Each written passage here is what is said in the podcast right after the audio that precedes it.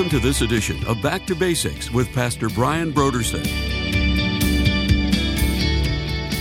This is a time where people, in their desperation, are looking for answers. And we know that the answer is in the gospel. We know that the answer for the fear of death is in the gospel. We know the answer for racism is in the gospel. We know the answer for anarchy and confusion. We know that that is in the gospel.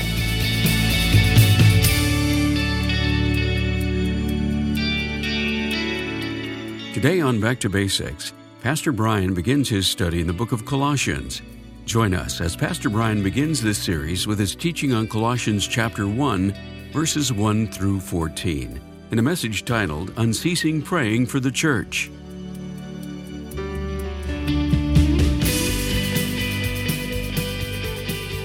Now, here's Pastor Brian. Colossians is an interesting letter. And interestingly enough, it is a letter that is fairly neglected. You don't hear it taught that much. When you look for resources to study it, there's not as much available as there would be for, say, something like Ephesians or Romans or maybe Hebrews or, you know, some of the other letters. There's much more availability when it comes to resources for them. Colossians is almost like this, this little book that's just to some degree been ignored. I think one of the reasons for that is because in certain places it is so similar to Ephesians. I think some people just think, well, I'm going to just read Ephesians because it says the same things Colossians says. And, and there's a few places in Colossians where it's literally word for word the same as passages in Ephesians. But what people fail to remember is that there's a unique aspect to Colossians as well that really isn't found in any other epistle of the New Testament to this degree, and it's addressing the, the subject of philosophy. Now, First Corinthians addresses philosophy a little bit, but Colossians really addresses the subject of philosophy. And what I mean by philosophy, it addresses human ideas and theories and teachings that are contrary to the Word of God and shows us how we are not to try to blend those things together because apparently in Colossae, that's what was happening. The Colossian Christians were buying into some of these other ideas that were incorrect and contrary to the gospel of Jesus. And they were thinking that you could blend these things together. Now that's called syncretism. Syncretism is the it's the idea that you would take different religions or different views and then you would sort of make one new view out of many. And so the Colossians were engaged in that to some degree. So Paul spends a lot of the second chapter addressing bad philosophy. So that's one of the things that we'll look at as we go through this letter. We'll look at the subject of philosophy. There's good philosophy, and uh, C.S. Lewis, as a matter of fact, he said that there needs to be good philosophy, if for no other reason than to combat bad philosophy. And so when we talk about philosophy, we just want to understand that uh, what Paul's talking about are those ideas that originate with men that contradict the Word of God, but that are sometimes people seek to blend them together. So that's one of the unique features of Colossians. Now, it dawned on me today that the last time I taught through Colossians was in 1996. So some of you maybe were not even born in 1996. So that was a long time ago. And uh, although I think I've taught it in like, uh, you know, kind of just a quick survey of the Bible since then, I have never since then taught it in an in depth fashion.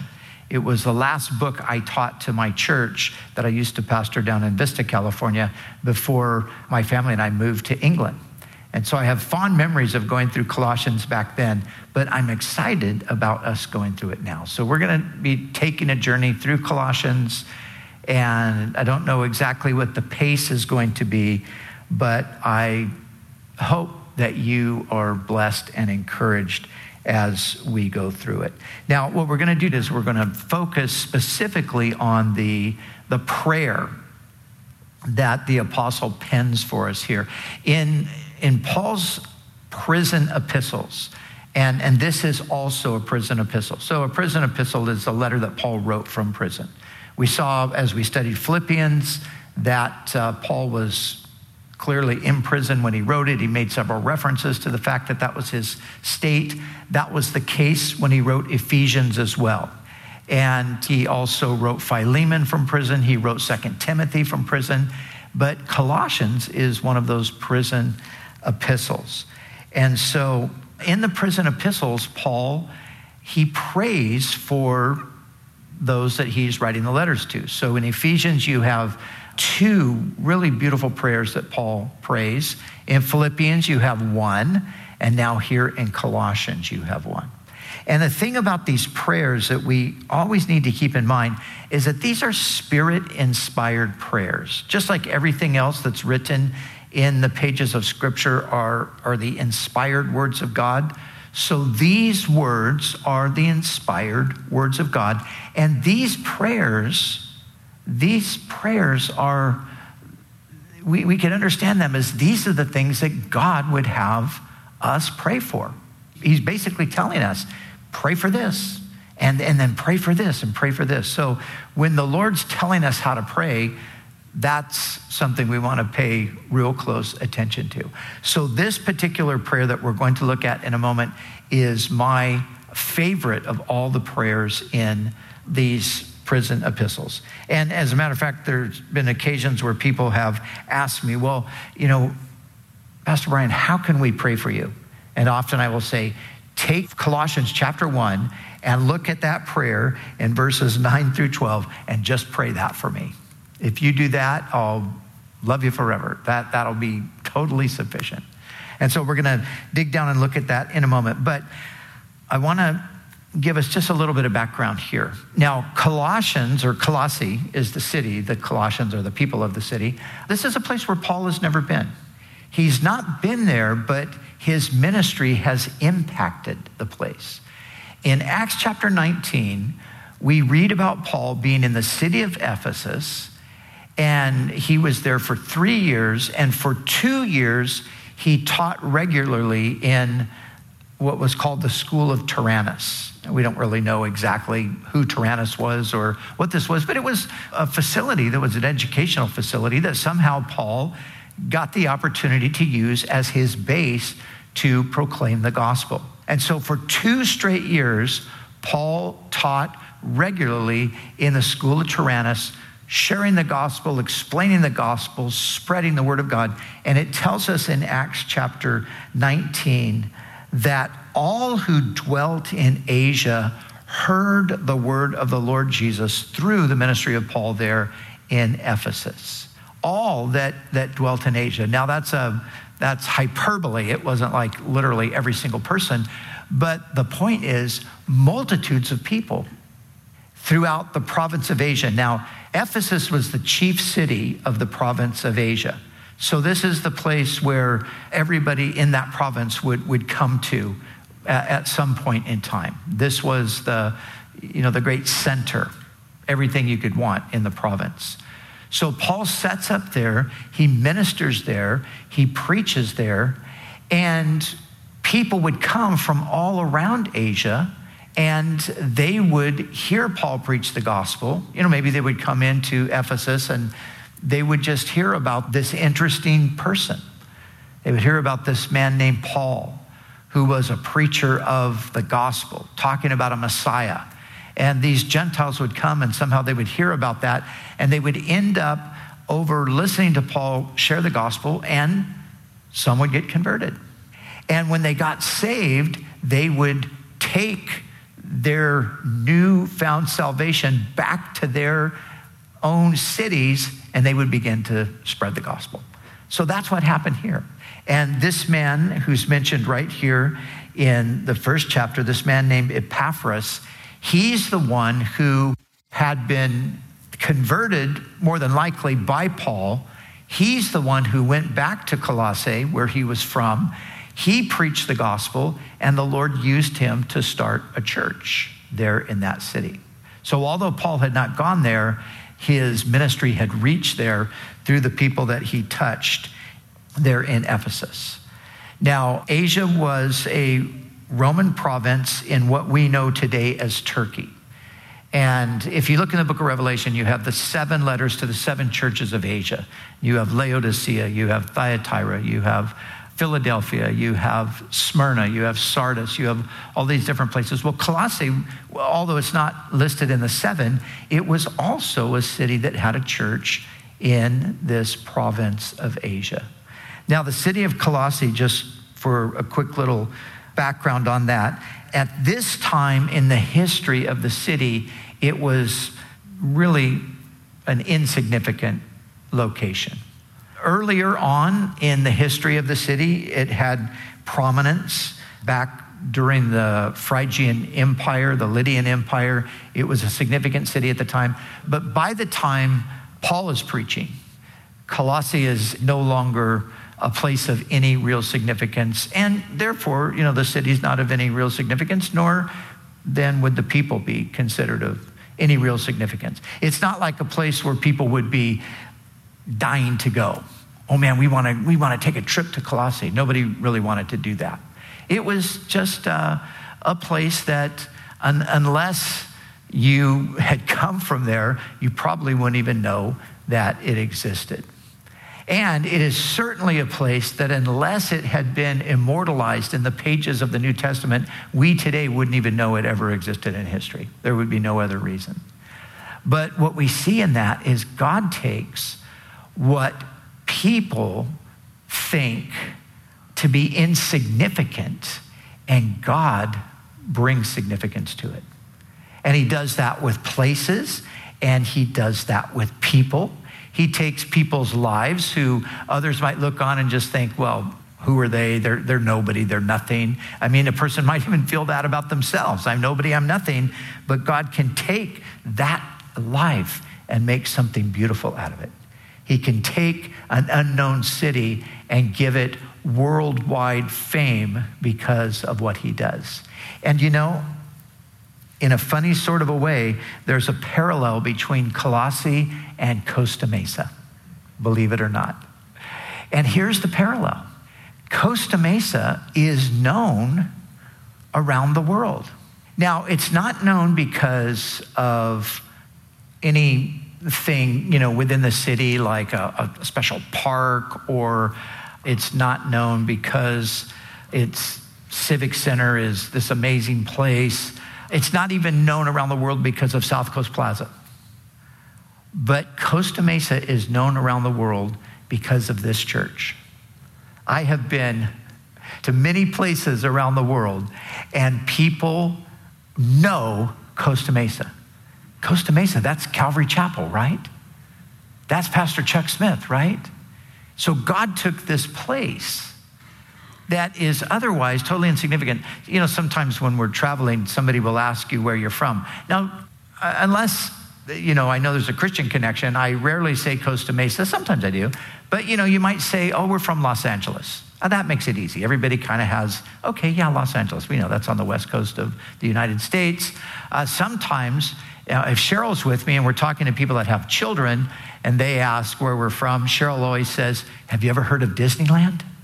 People are like, Yeah. She goes, We live 20 miles from Disneyland. We live on the same street that Disneyland is on. And so that's, you know, the point of reference. If we were to just say to some random person, and I have said this, so, well, we live in Costa Mesa. Where's that? And they usually call it Costa Mesa. Where's that?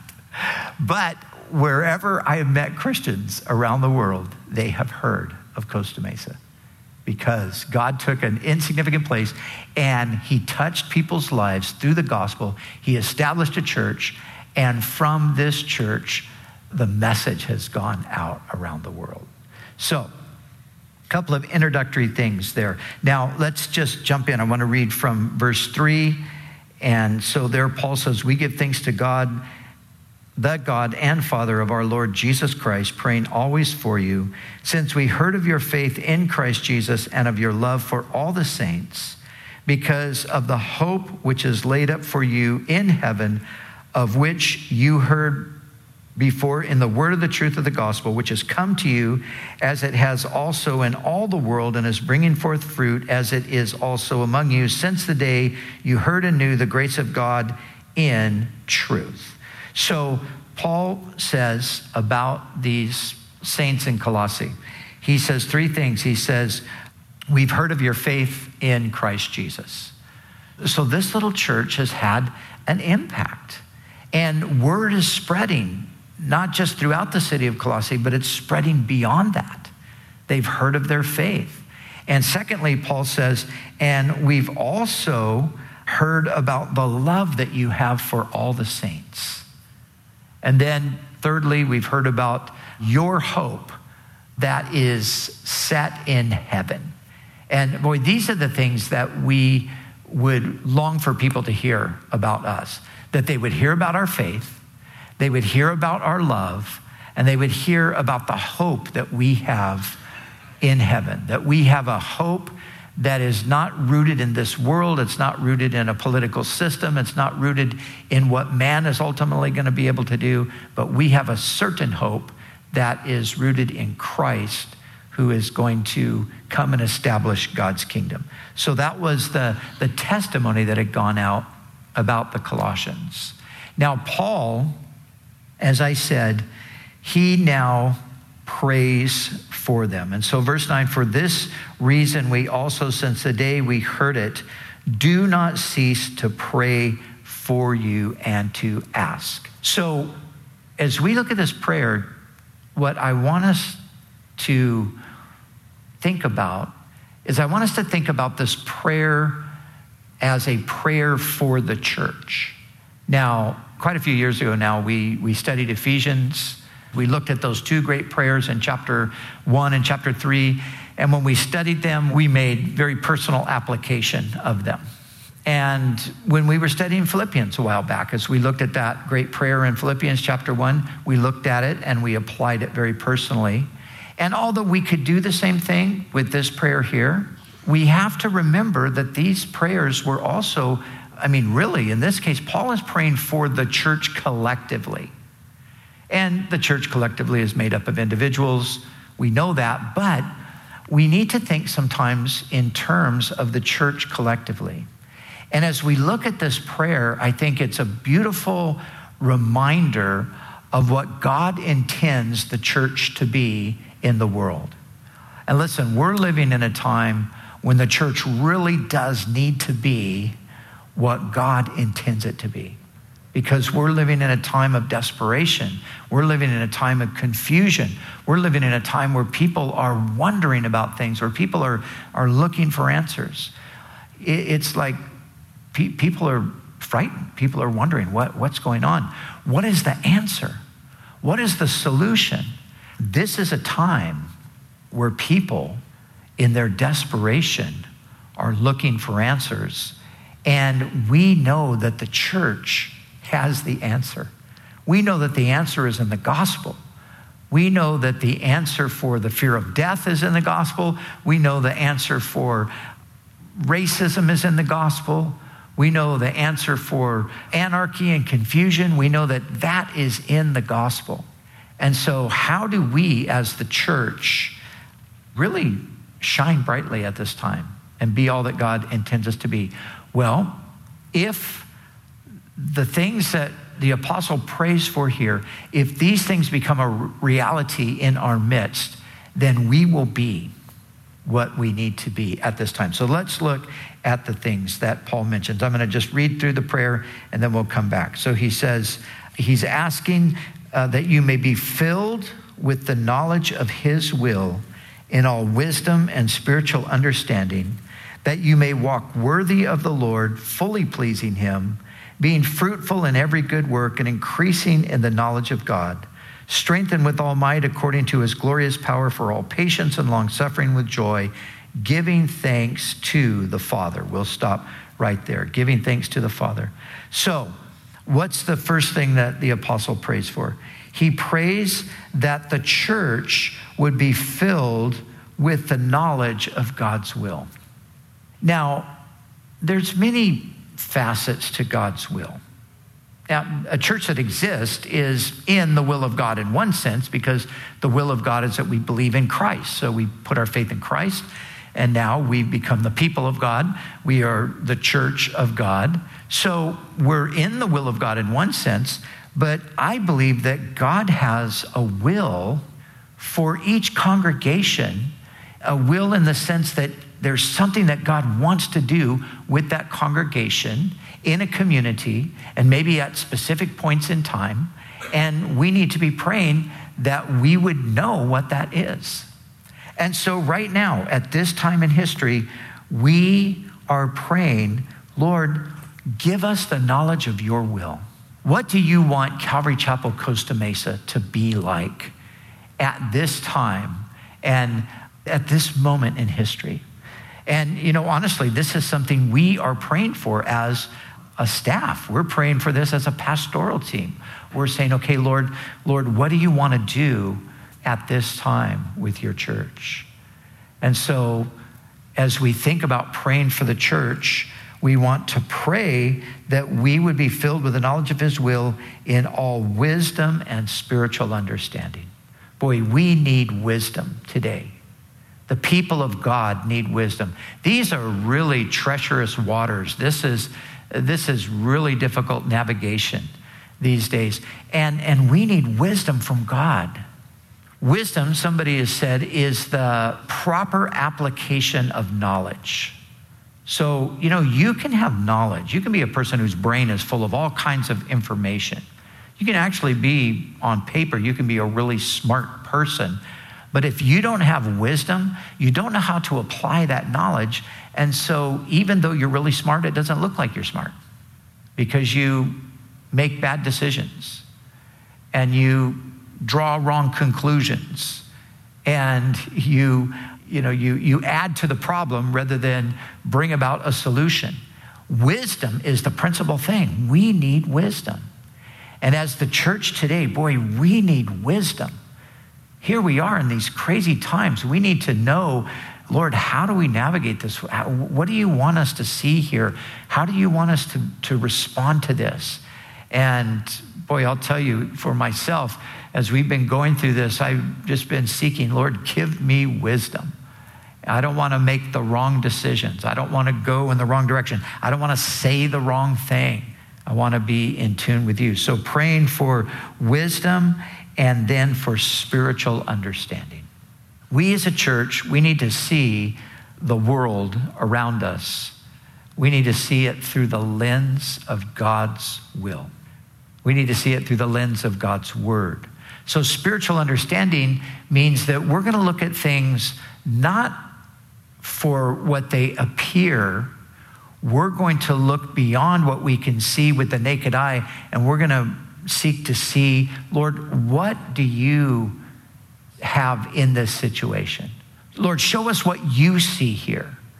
Because, eh, you know, it might look one way to us. We might think that, well, here's the issue and I can see it and here's the solution. But that's that's really worldly understanding a lot of times. We need spiritual understanding.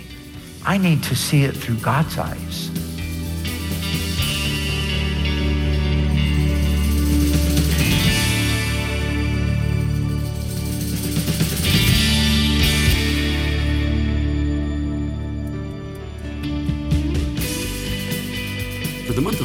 Back to Basics Radio is offering a book titled Confronting Jesus Nine Encounters with the Hero of the Gospels by Rebecca McLaughlin. Jesus has become a stranger to today's culture. Many do not know who he truly is, and many have never even heard of him. Our culture wonders was Jesus even a real historical person? And why does it even matter if Jesus lived at all? And if he did, what does that mean for you and me personally? These are just some of the questions that Rebecca McLaughlin tackles in her new book, Confronting Jesus. In this book, you'll learn who Jesus is and what that means for you. If you want to know more about Jesus and why knowing who he is is the most important question in life you'll ever have to answer, or if you know someone who needs to know who Jesus is, we encourage you to call us right now at 1 800 733 6443 or visit us online at backtobasicsradio.com. To order Confronting Jesus Nine Encounters with the Hero of the Gospels by Rebecca McLaughlin. And when you give a gift to Back to Basics, we'll send you this book as our way to say thank you. We do appreciate your generous support of this ministry. We'd also like to remind you that all of our other resources are waiting for you at backtobasicsradio.com or by calling our request line at 1 800 733 6443. That's 1 800 733 6443. Our desire is to encourage you in your daily walk with God. We'll continue tomorrow with more valuable insights from Pastor Brian as we study together in the book of Colossians.